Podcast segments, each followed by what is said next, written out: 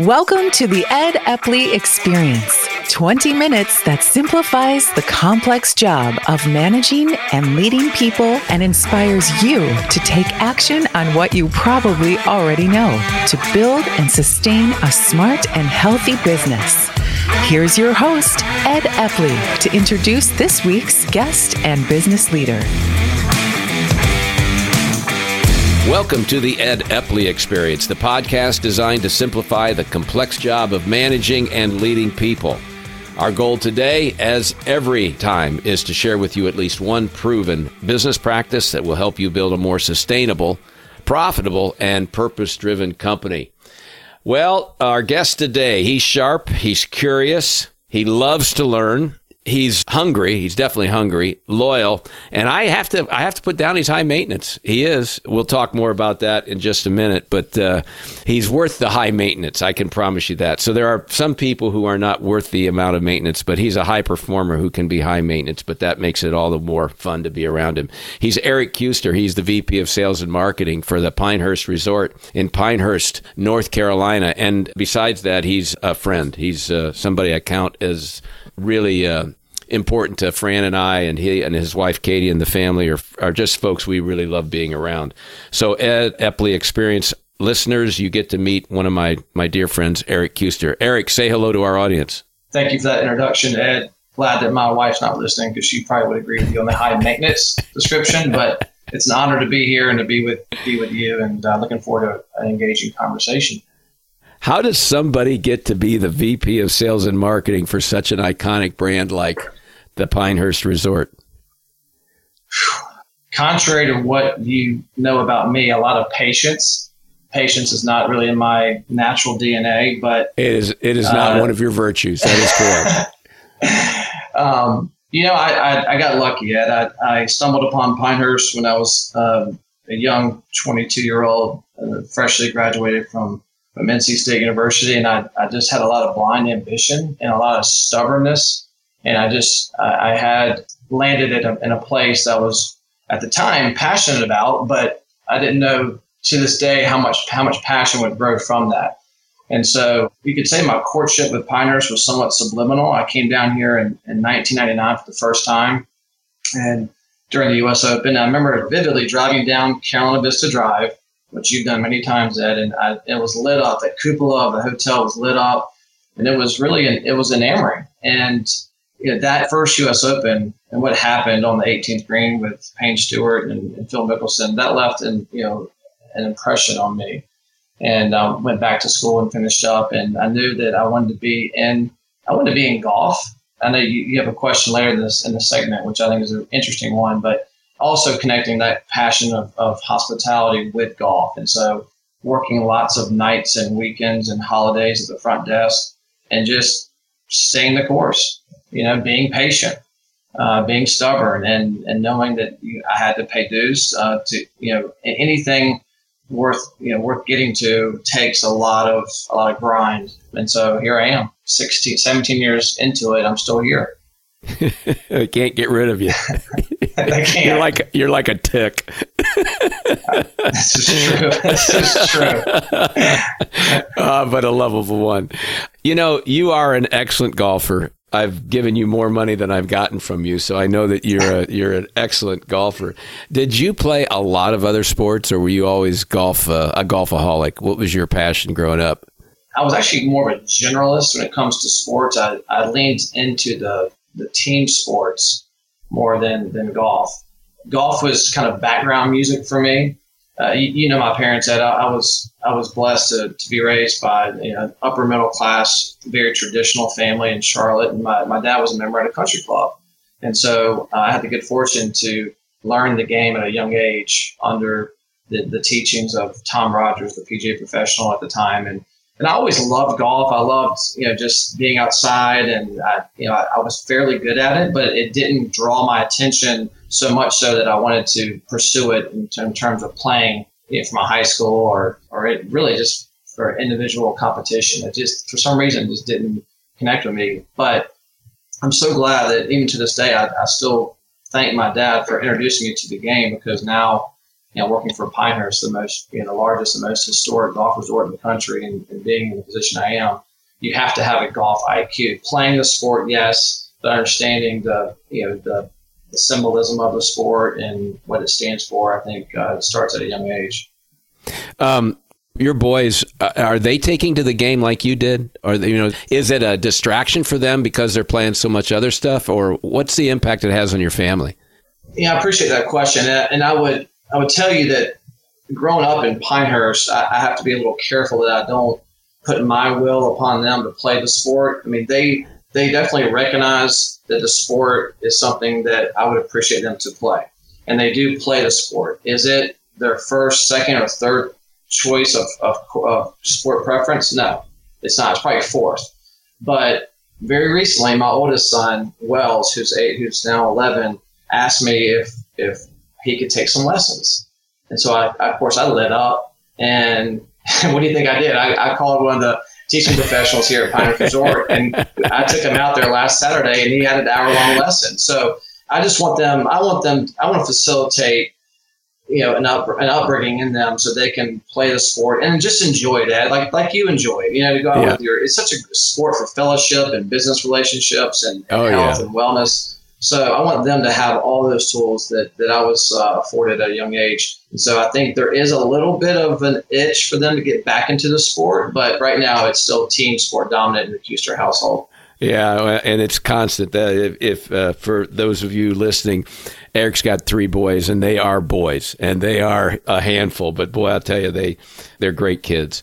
Do you see yourself more in the hospitality business or more in the golf business? I love that question when you when you send it over to me. It's it's the easy answer is both because I think working in hospitality, we're we're in the business of people to people, and you you got to love people to work in hospitality. One thing I always like to um, profess as one of an interview question is do you like to entertain people? Personally. If you do then you are going to be great in hospitality. Now you know you can't identify yourself working at Pinehurst Resort and not being in the golf business. I mean, nine and a half golf courses, multiple U.S. Opens. So for me, I, I, I tend to say both, but uh, then again, right now golf is going through this boom. So I'd like to tell you I'm in the golf business right now because it's it, it seems to have this incredible uh, COVID boom that we're going through. So yeah, I think it's both, Ed. I, I find that you're really in an unusual business relative to people in, in the hospitality pure hospitality or pure golf. Like it, it it's it's really uh, unusual. And you know, you mentioned just for example, you do have Saturdays, Sundays that you've got to be around. There are nights. Uh, it, your your job is a lifestyle job, isn't it? I mean, it's not it's not a nine to five, eight to five job. It's it's there's a lot of uh, impact on your personal life. Oh, it is big time. It is lifestyle. And you know, when you when you're passionate about it and when you love it, like I do, and like the people that I, I work with do, then I think it's it's an honor to to to be kind of institutionalized, if you will, with the Pinehurst brand. Yeah. Um, but yeah, you, are absolutely right, Evan. That that's a key word. The lifestyle does connect the two, golf and hospitality, and um, it's just you got to you really have to understand serving people, serving guests, serving members. That is what we do. We're in the service business first and foremost, and so golf just happens to be our number one amenity at Pinehurst. So it's a, a true blessing to come to work every day in the role that I'm in, knowing that I'm leading and managing people uh, at this incredible place that has stood the test of time and now you know celebrating 125 years uh, of being a leader in the space. Yeah, it's pretty cool. Being with uh, with an organization as iconic as Pinehurst, but then recognizing how long it's been there, and the stewardship that you and the organization feel for what you do is, is, is one of the unique and wonderful characteristics about whenever you're around that. Uh, it's a, it's very attractive to me. You know, you were successful first in sales, correct? I mean, th- th- there was a sales yeah. component to your initial work that you did there. And then, in my mind, Eric, this could be wrong, so I help, help educate me and our listeners if it is uh, incorrect. But in my mind, the idea of becoming a manager was not uh, was not attractive to you initially because of the opportunity to lead and work with and develop people as much as it was a way to keep score if, if you were progressing or not. Is that is that yeah. fair to say that that's what attracted you to the roles? Absolutely. I mean, after once I paid my dues and worked in front front office operations, I, I, knew I had to cut my teeth in sales. That that was where my natural gravitation was for my skill set. That's when I left the resort, uh, as you know, Ed. It's where you and I met. Was at Pine Needles. Um, right. You know, the uh, Kelly Miller and the Bell family hired me uh, really just to be a cold caller. And so I, I look back on that that 12 month uh, exercise um, it's kind of a an eye opening journey for me to understand what, what what how do you sell a hospitality golf experience. And so um, after, after 12 months there, I came back to Pinehurst, and that's really where I landed in the group sales space and did that for gosh, eight, nine years. And so, yes, you're absolutely right. Sales was the platform in which I found my, my early success at Pinehurst but were you attracted to the idea of the, being a manager of other salespeople because you you wanted to? I mean, you were in love with the idea that you were going to have to develop these people and grow them, or was it more about okay? The position represented you progressing and moving to the next level in, in your career. I'm, I'm curious about what made you want to be the uh, a manager of, of other salespeople. Yeah, I, I think it. I think it was a kind of a slow transformation of becoming less selfish. Um, if I'm being honest with the listeners, it's going from self selfish to selfless, and you know, and, and I saw, you know, I had my way of of building a book of business and being more relational, not transactional, and I really, I, I did want to become more of a, I, I hate to say coach because that, that's, uh, I like to see myself as equals with the people I work with, but I mean, that's really where I, I started to say, you know what, there's the, the way I'm doing it seems to be working. And mm-hmm. so I, I would like to get into managing people. And that's, that's, as you know, that's a big, you know, bridge to cross. It is. Um, it's a, it's a big one. And, and so I wasn't great at it first, Ed, because I had to struggle with, you know, what does accountability mean? And what is, is, do I want to be you know, you know all these age old questions of love. Do I want to be loved or do I want to be respected? It's the love versus discipline axis.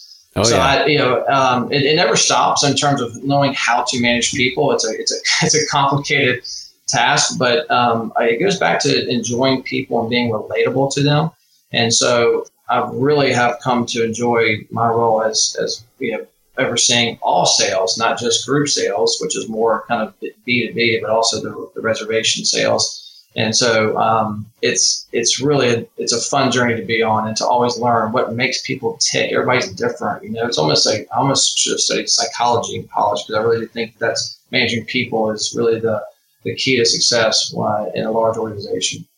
Well, you've um, you've certainly grown into the role in a, a, a really natural way. I'm I know part of that uh, you make it look probably like you did that more easily than it may have been. I, I think you've worked really hard to, to earn the right to be a great manager and leader of others. But I will tell you that from my position and not seeing you every day, but but talking to you pretty frequently, it still feels to me like your your transition to becoming a, not only a, a good but probably above average leader of, of others is, is has really been a not not without issues, but I, I, would call it you made it look really easy. And I, I don't know if it felt that way or not. You, did it feel easy to you to become a, a, really good manager, or does do you feel like that's an oversimplification? No, it's that's a very intuitive question uh, and observation. I, I think it was easy. In fact, I just told my wife Katie last weekend. We we went away for a couple days, and I said, "All I do is manage people now." And she goes, "Yeah, but you're good at it." You know, and I said, "Well, thank you. That's nice, but it it, it is. You do have to care for everybody, and showing care means you got to show a lot of empathy. You got to listen." And I'm a high energy guy, as you know, Ed. I mean, I only have so much attention span to give. but, but, but, but um, you know, uh, if you care about me, then you're gonna they're gonna work harder for you. In theory. Yep, and that's so, right. That's right. Uh, you know, so it's it's this constant wheel, this flywheel of showing empathy, listening, caring, empowering, recognizing. If you do all those things and you show a positive attitude on top of that, because we all choose our attitude, Ed. I mean, we, I mean, being in being in hospitality with with this global pandemic, you think it's been fun? no, it's been it's been extremely challenging and stressful, and and and the headwinds in our business. But but you bring a positive attitude to work because we work at a, at a great place that uh, that we think we care about. Our, we, we want to believe we care about our people first and foremost, and take care of them. We'll take care of our customers. So yeah, I, I, think it has been. I mean, gosh, I want to be humble saying this, but I do I do think it has been a, an easier transition for me than I probably would have expected. It was a little daunting at first, though. Oh yeah, oh yeah. Um, how many people are in the sales and marketing organization at Pinehurst? So let's, so let's break it down into buckets. You got the group sales team, yep. which comprises uh, six sales managers. Then you've got the reservation team, which is really really our call center. When you call one eight hundred is Pinehurst, you're coming into the call center to book your reservation, as well as you know, the Ed Epley golf trip would right. go into that reservation center, that channel. Uh, that comprises about thirty five people um, with uh, with probably three or four managers at the top of that uh, hierarchy, and then the marketing team has five folks. Then you have event services and catering, which also reports into me, and that that um, boy, that's that's the division that has really taken some haircuts because of the, the COVID effect. So they're currently at probably six to seven. Okay. So what is that? That's probably fifty people yep. that, all, that that roll up into me, but really net net it's it's four direct reports of those divisional divisional lines. So, uh, what have you found to be the biggest difference between managing individuals versus managing managers? Or is it not different managing to you? yeah, when, when you manage um, you know, individual contributors as opposed to people who are. Oh, sure. It's oh no. Yeah. Yeah. No, no, no. There, there's a clear difference there. Um, so make sure I, I, I answer it with some, some sophistication. Um, I think with managers, you know, I, I, I, when we moved to this new office, I had a chance to re kind of rebrand it, and, I, and we now refer to it as the HPSC High Performance Sales Center. And and our president, who you know, Tom Pashley, likes to refer to me as the spiritual leader of the HPSC. So that was that was my way of saying to all employees that come through this building, that's a standard of excellence.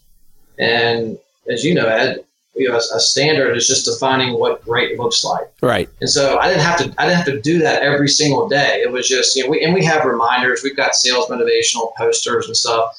Now managers, that is all about accountability and making sure they know what is expected of them every single day. And so I'm all about. I've learned this from you, Ed. I mean, you, you you've been a mentor of mine for a number of years, and that is all about clarity. And when you meet with your managers, as I do on a weekly basis, you have to ask yourself a couple questions. One is after you meet with them, re- regurgitate this is what I heard, this is what I think, this is what we're going to do.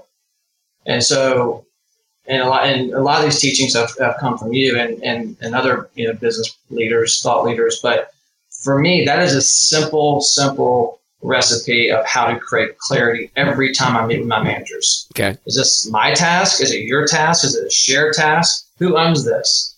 It's amazing, Ed, if you just simplify those things when you're managing your managers, the people that are going to be going back to their places, you know, to right. manage their team and to get to create action and motivation. That's all I need to know is from that conversation, who owns this? Do we share it? Is it your task? Is it my task?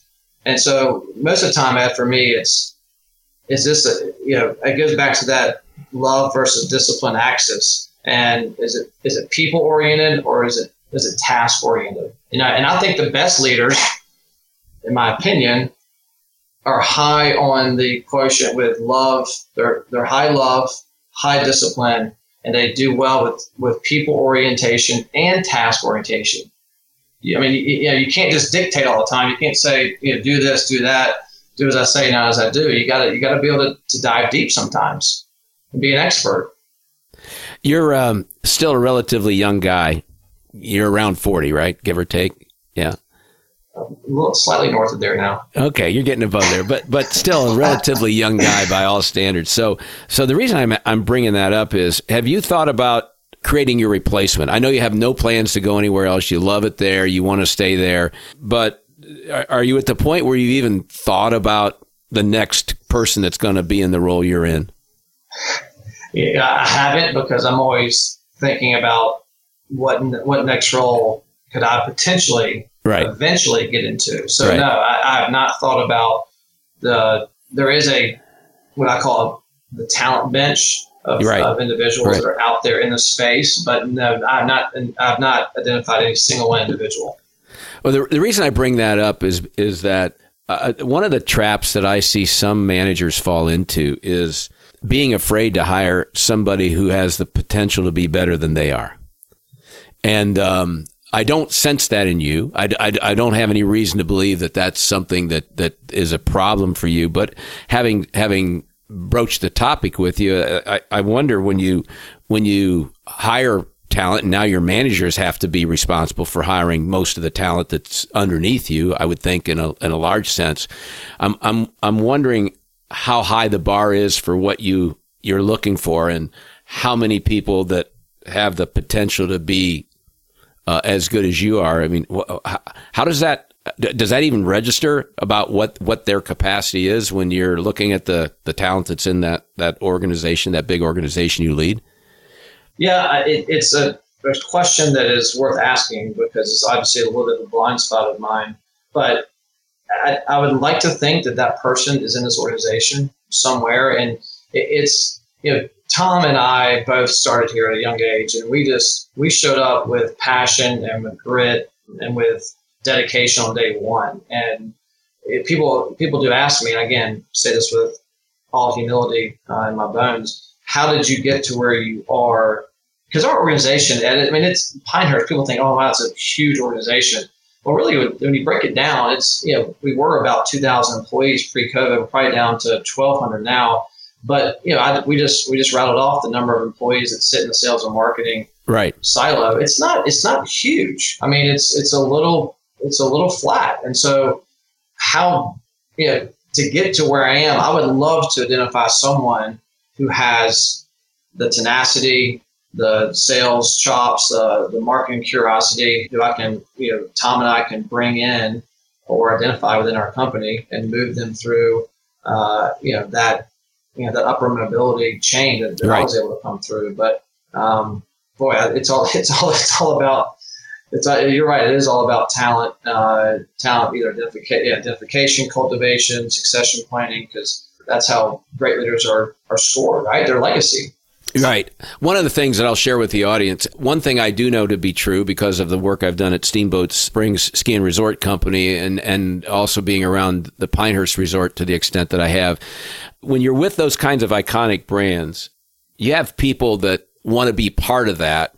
And it's very attractive to the point that they don't leave very often for other outside opportunities. There's something about being associated with that that's a highly attractive, and it's it's great to be part of that. And there, that can't be easily replaced going to non iconic brand locations. It's not like Eric hasn't had other opportunities to go somewhere else, but it's it when when faced with that choice, living where he does and getting to be part of the organization he's a part of is highly attractive to him. And so the reason I'm sharing that with the audience is is in these iconic locations like Pebble Beach, like Pinehurst, like Steamboat, there's not a lot of upward mobility opportunities. They they do not happen as frequently as they would at other locations. So sometimes when you bring highly uh, high potential talent on board, you have to be okay with them leaving because their opportunities to advance as quickly as they could somewhere else just don't don't happen. Am I am I right in saying that, Eric?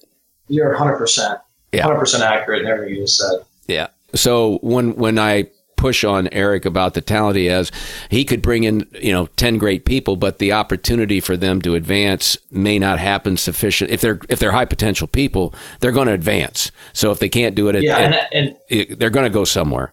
Correct. Just to interject on that on that last point, that that has happened. I have gone out and brought in Yeah. high performers, and only to find out two three years into their tenure, they they they opt out and choose to go somewhere else. Yeah, and and that's you got to be okay. You need essentially one of the theories I have is companies have to decide whether they're okay being a net exporter of talent.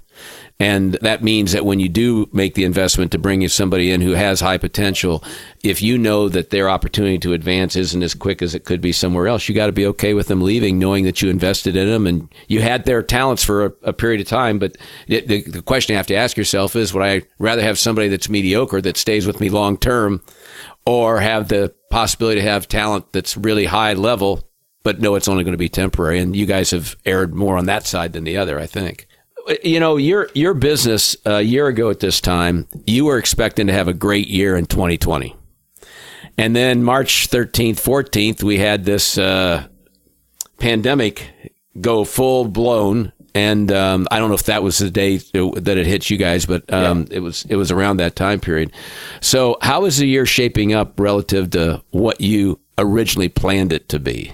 Yeah, well, well again, your pulse is accurate on where we're trending. We had an an epic year last year across all of our key KPIs.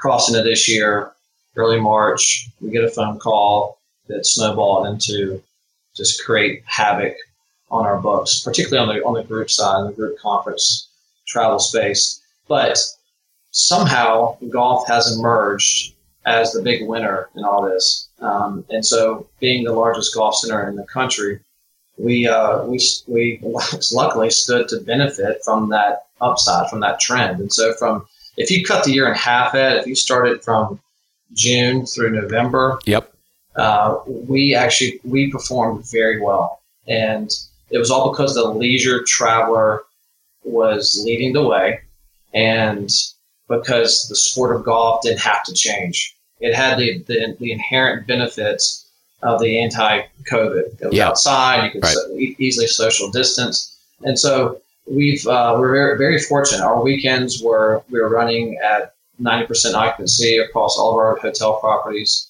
and um, the members were highly engaged uh, with their you know, rounds played, and so.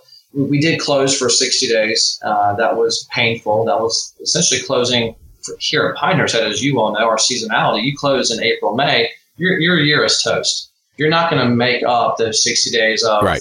the peak holiday shopping center right. uh, akin to the retail world. Right. But man, we, we, I tell you what, the resilience in the leisure market uh, and people getting quarantine fatigue. I, I mean, people getting in their cars and saying, I'm going to travel to play golf. yeah, screw, screw, this. And, That's right. And so they, they were they were more risk they were more risk tolerant. Yep. And so we we look back on this year and we and you know we did some modeling back in gosh April. It looked very dark. It looked very depressing. To to stand here now and look back and say we delivered financial performance that our owner has given us two thumbs up on feels feels very very accomplishing. What, so yeah. Um, I think it's it, it would be important to point out to our listeners that the organization has made some key investments and upgrades in facilities, courses, amenities over the last 10 years those have had to pay some pretty important dividends too in terms of making because people have places different places they could go. They didn't have to come to pinehurst. But because of the brand and pr that you've done around these improvements i would think you you you did better than maybe some of your peer resorts all things being equal.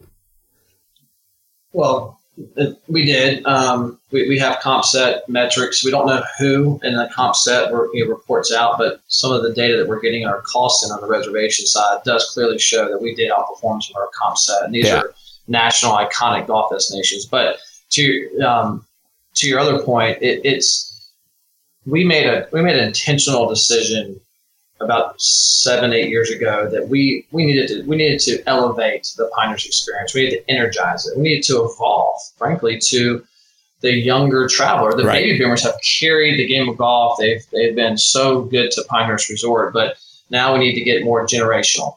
And so we like to say we, we had enough black and white photos. We need to now introduce color photos. We're not, you know, Pinehurst is not stuck in a time capsule. And so how do you go, how do you go about doing that from a, how do you go about from a capital planning standpoint yep. to say, how do we inject more energy and revolutionize this property? Enter the restoration number two prior to the back-to-back U.S. Opens in 2014. Enter Gil Hanse redo of number four, which co-hosted the U.S. Amateur last year. The Cradle, the, the nine-hole short course, which has just been electric and been a, a selfie factory and a, uh, the most fun on a short course, which is only 10 acres. You've got the brewery down in the, the village of Pinehurst, which has been a, a huge success. Uh, the redo of the Manor, which is now you know the, the proper golf lodge for the, right. the, the golfer coming to Pinehurst. So all these things have commingled into into an enhanced experiential product that, to your point, Ed, has paid off, and that's all because of the, De- the Dedman family. Yeah, they've been the stewards who have invest, taken the time to invest in this product to make sure that we stay as relevant today as we were back, you know, 10, 20, 30 years ago. The um, there's a saying, "Fortune favors the bold," and uh, the investments that the Dedman family uh, allowed you guys to make. I would really be intrigued if you hadn't done some of those three, five, seven years ago, how your year would have turned out. I'm sure you would have enjoyed some some benefits from being in the golf business, but I think I think you got more than your fair share of business because of it. We did, Ed, and the social media dynamic is unbelievable. I mean that that's such a key variable now because people, you know, they share their experiences now, and yeah, you've got you've got to embrace social media, which we have in a very big way. So yeah, we, we feel like, and we're not done. I mean, th- there was an article uh, recently in, in Golf Week by a talented writer, and he, he visited uh, this summer, and I played the cradle with him. He wrote this beautiful piece on his experience, and he said, So much has changed, but nothing has been lost. That is the key. Oh, because, what a great line. Because, because this experience has changed, but there's there, there's a timeless, you know, kind of this this place that you connect with generationally that continues to get better, continues to evolve, but we don't we don't compromise who we are from a brand standard and from just the, the ethos of what make Pinehurst what it is.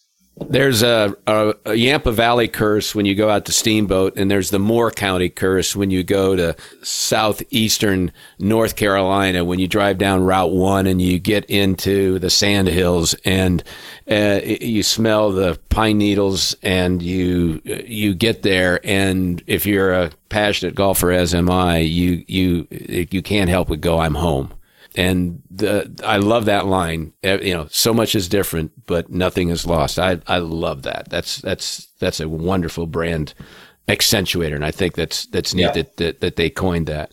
You know, we always tell our listeners that, that our, our guests will offer up one thing that they would say if you can't do anything else to be a great manager and leader to run a great successful business, here's the one thing I would I would suggest that, that you would do. So what's your one thing for our listeners, Eric? That one thing that if they do this, they're more likely to run a successful, sustainable business.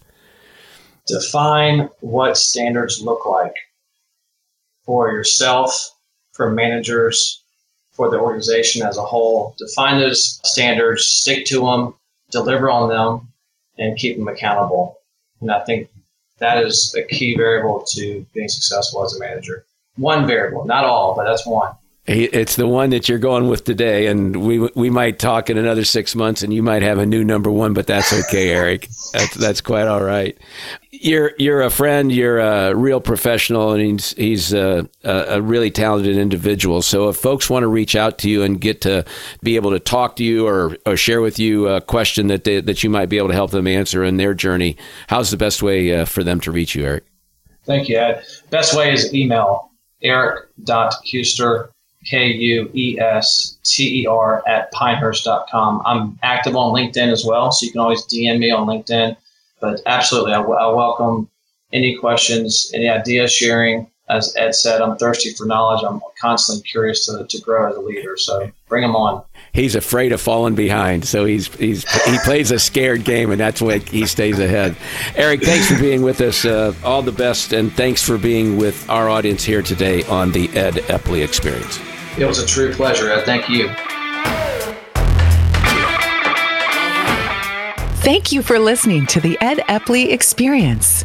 For more information on building a more sustainable, smarter, and healthier business, visit www.theepleygroup.com for resources, tips, and Ed's latest blogs. That's the Epley, E P P L E Y group.com. Plus, take a free assessment at theepleygroup.com slash assessment to find out how you measure up as a highly skilled and accomplished manager and where to focus on improving your skills.